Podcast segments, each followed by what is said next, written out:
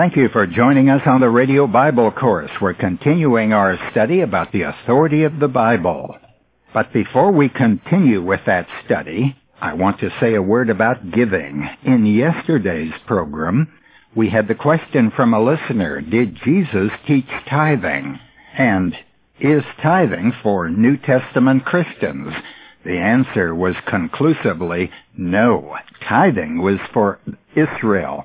It was part of the law of Moses, and Christians clearly are told that they are not under the law and they are not to get involved with the law.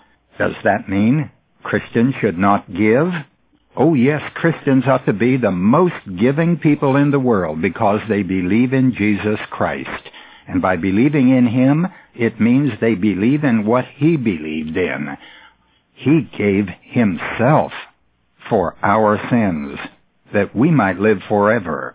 And if He gave Himself, everything He had for us, we ought to be willing to give everything we have for Him. Now what does that mean? It means that we ought to be living for Christ. Everything we do ought to be to expand what he wants. What was he interested in? Reaching the world with the good news that God will forgive everyone who believes in the Messiah, Jesus Christ. How then ought we to give? Give what you want to give. The Bible doesn't teach that you ought to give according to a law. You ought to give from a cheerful heart. Listen to 2 Corinthians chapter 8. For you know the grace of our Lord Jesus Christ, that though he was rich, yet for your sake he became poor, that you, through his poverty, might be rich. And in 2 Corinthians chapter 9, we have this in verse 6. Now this I say, he who sows sparingly shall also reap sparingly, and he who sows bountifully shall also reap bountifully. Let each one do just as he has purposed in his heart, not grudgingly or under compulsion, for God loves a cheerful giver. What does it mean as you purpose in your heart? Whatever you decide to give is between you and God, not between you and Moses. And you shouldn't give grudgingly. Anytime you feel that you are being compelled to give, and giving against your good will, then you are giving grudgingly. It ought to be voluntarily, never under compulsion. And that means when someone asks for money and tells you we need it, we desperately need it, you ought not to give. That's compulsion. I say as a general rule, when a man asks for money, don't give it. You decide what you're going to give to. You decide whether that particular gospel work which is begging for money, is worth giving to. All that claims to be of Christ is not of Christ. So I have adopted a motto myself. If they ask for money, don't give it. Now we return to our study on the authority of the Bible. Earlier, we spoke about how Jesus had come as God's spokesman, as God's prophet, and as God's king. He came as the spokesman of God, saying only those things which the Father gave him to speak. And Satan attacked him in the great temptation in the wilderness and said, If you are the Son of God, turn these stones into bread. He was trying to get Jesus to doubt that he was the Son of God after God had just declared in the verse prior to it that this is my beloved Son with whom I am well pleased. I said there are men today who are false apostles who raise doubts so that you too will wonder whether you are a Christian and whether God's Word is true. Can you trust the Bible? Does it have authority? Is it free of error? Will you be misled if you follow the Bible? Jesus said the Bible is the Word that came out of the mouth of God. And Satan has always opposed that word and speaks through men today to get you to doubt the word of God. Our enemy is the evil one. He's the enemy of Jesus. And Jesus warned his disciples against the evil one. We read in Luke chapter 8, beginning with verse 4, And when a great multitude were coming together, and those from the various cities were journeying to him, he spoke by way of a parable. The sower went out to sow his seed, and as he sowed, some fell beside the road, and it was trampled underfoot, and the birds of the air ate it up. And other seed fell on rocky soil, and as soon as it grew up, it withered away, because it had no moisture. And other seed fell among thorns, and the thorns grew up with it and choked it out. And other seed fell into the good soil and grew up and produced a crop a hundred times as great. As he said these things, he would call out, He who has ears to hear, let him hear. And his disciples began questioning him as to what this parable might be. And he said, To you it has been granted to know the mysteries of the kingdom of God, but to the rest it is in parables, in order that, seeing, they may not see, and hearing, they may not understand. Now the parable is this. The seed is the word of God, and those beside the road are those who have heard. Then the devil comes and takes away the word from their heart, so that they may not believe and be saved. Keep in mind, he said, the seed is the word of God. The sower sowed the seed. Some fell beside the road. And he said, those are the people who have heard. Then the devil comes and takes the word the Word. That's the Word of God, which is seed from God. He takes the Word from their heart. Why? Because He doesn't want them to believe? Because if they do believe, they will be saved. You see the importance of the Word of God, and you also see who is opposing the Word of God. He's at work in our society. He's at work in every church service where the Word of God is being preached in some churches, the devil isn't there at all. He doesn't need to be because he has his spokesman.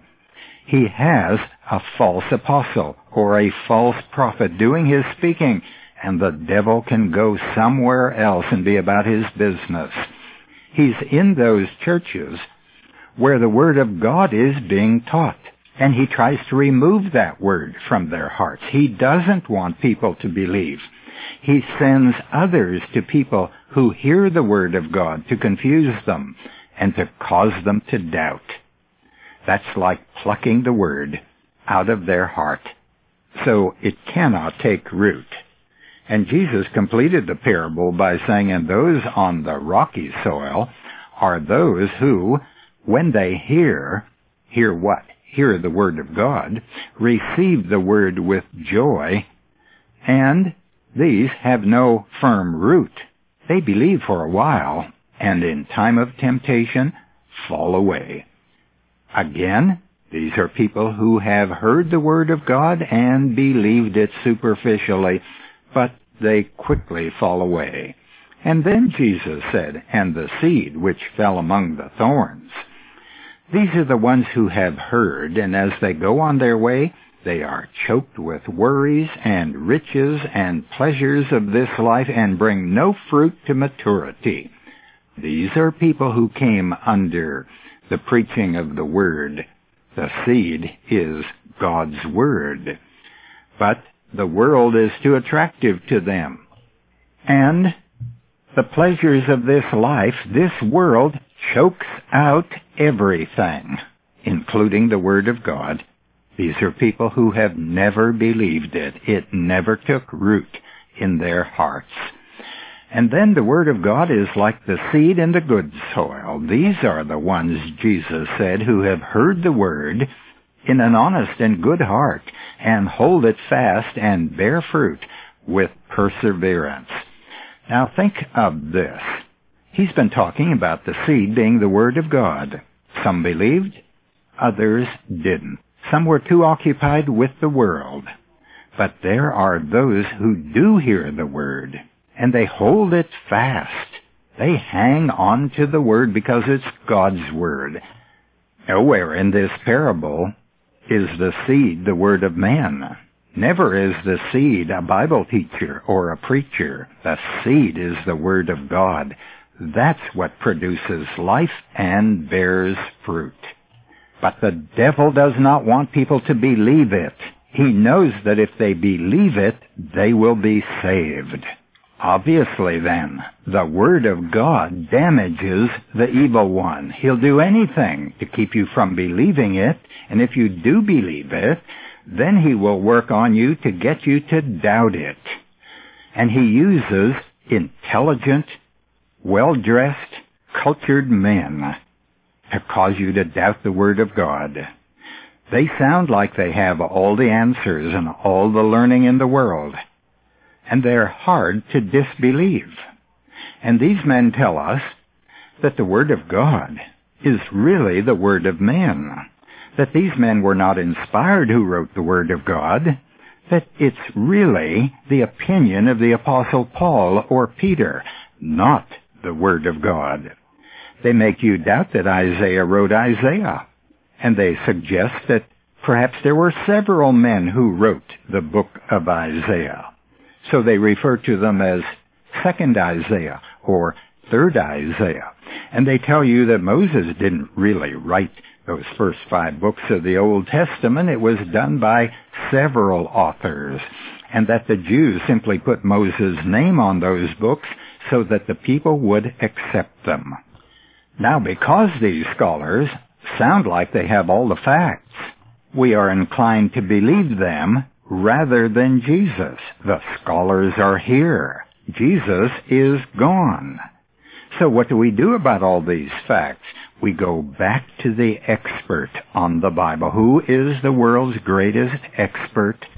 Who knows whether the Bible is the Word of God or not? Jesus does.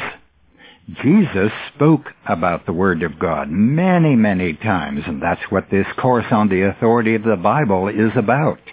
We're going to show you what he said about the books of Moses and Isaiah what he believed about Daniel and Jonah and Abraham. You have heard of the story about Jonah, that a fish swallowed him. Do you believe it? Well, it's not so important whether you believe it, but it is important if Jesus believed it. We'll have to find out what he believed and what he said about it. In event you can't listen to all of these programs each day, which means you might miss some of this evidence, you can get this entire course on cassette tape. It's called The Authority of the Bible. Our teaching tape brochure tells you how you can order. These Bible teaching broadcasts are coming to you because of the generosity of Bible believers, the majority of whom live in the Baton Rouge area. And the Radio Bible Course has become their ministry as well as mine. Our financial supporters are pleased not only with our loyalty to the inspired Word of God, but also because they know that their gifts to the Radio Bible course are not used to pay salaries or benefits to anyone. That's because we are a ministry of volunteers. We want to help our radio listeners to discover God's truth in the Bible by verse-by-verse expository teaching, and we hope you are benefiting. If you've been blessed by these Bible teaching broadcasts, won't you write and tell us about it? Until tomorrow, this is Nick Calavoda reminding you that the word gospel means good news.